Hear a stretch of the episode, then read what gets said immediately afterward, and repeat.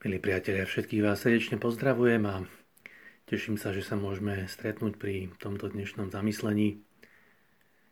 Slovenský filozof a kňaz Ladislav Hanus v knihe Rozpráva o kultúrnosti opisuje človeka, ktorý je v zajatí seba samého.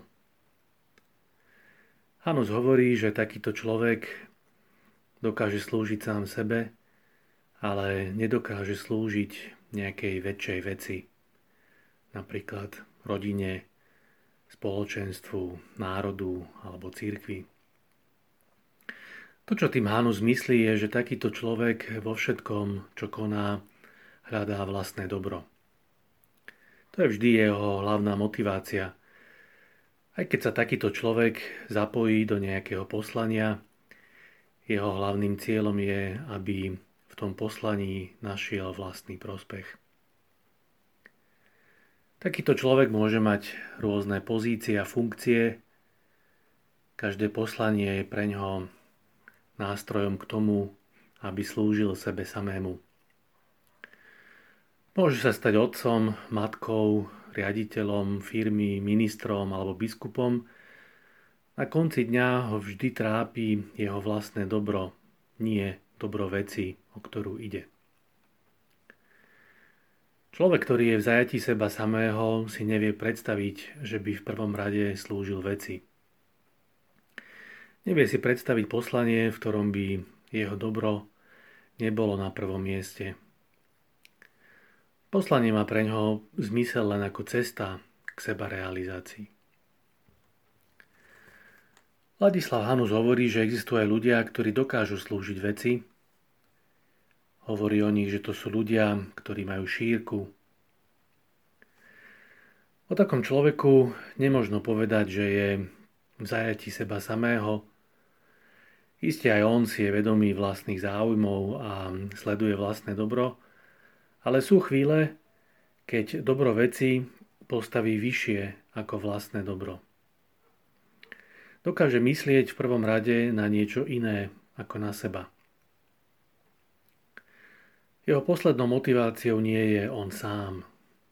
Je to človek, ktorý sa dokáže obetovať pre vec, pre určité poslanie. Hanus upozorňuje, že takýto človek slúži veci uvedomelým spôsobom. Nie je to tak, že by sám seba úplne potlačil a bez rozmyslu sa dal k dispozícii nejakému poslaniu. Nie je handrou, s ktorou každý poutiera dlášku. Naopak je to človek, ktorý má sebavedomie a sebaúctu. Váži si sám seba a usiluje sa o čo najväčšiu sebarealizáciu, ale vie, že jeho život nie je v konečnom dôsledku len o ňom samom.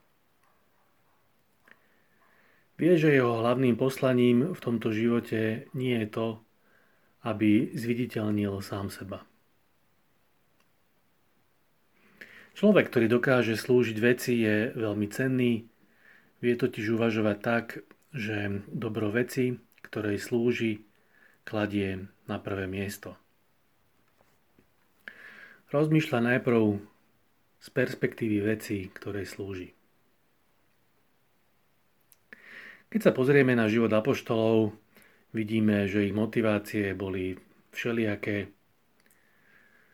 V Evangeliu nájdeme viacero scén, z ktorých je jasné, že apoštoli boli v zajatí seba samých, že ich život určovala predovšetkým túžba po vlastnom dobre a nevedeli slúžiť veci.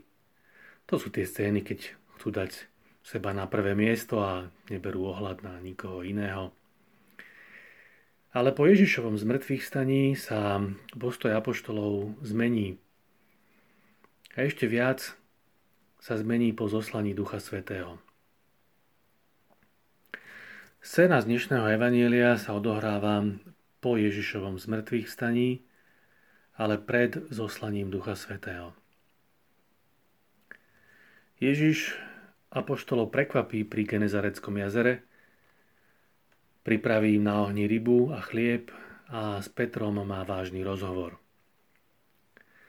Trikrát sa Petra spýta, či ho miluje a trikrát mu zverí starostlivosť o církev. Nakoniec mu povie, keď si bol mladší, sám si sa opásal a chodil si, kade si chcel. Ale keď zostarneš, vystrieš ruky, iný ťa opáše a povedie, kam nechceš. Ako by Petrovi hovoril, keď si bol mladý, slúžil si sám sebe ale teraz je potrebné, aby si slúžil veci. Predtým si sa riadil svojim vlastným dobrom, teraz je dôležité, aby si na prvé miesto dal dobro svojho poslania. Ježiš Petrovi otvorene hovorí, že služba veci ho bude niečo stáť. Bude s ňou spojené utrpenie a bolesť, ale zároveň aj radosť zo služby a síla Ducha Svetého. Položme si aj my dnes otázku, podľa čoho sa riadi náš život. Či náhodou nie sme v zajatí seba samých a vo všetkom nehľadáme len vlastný prospech.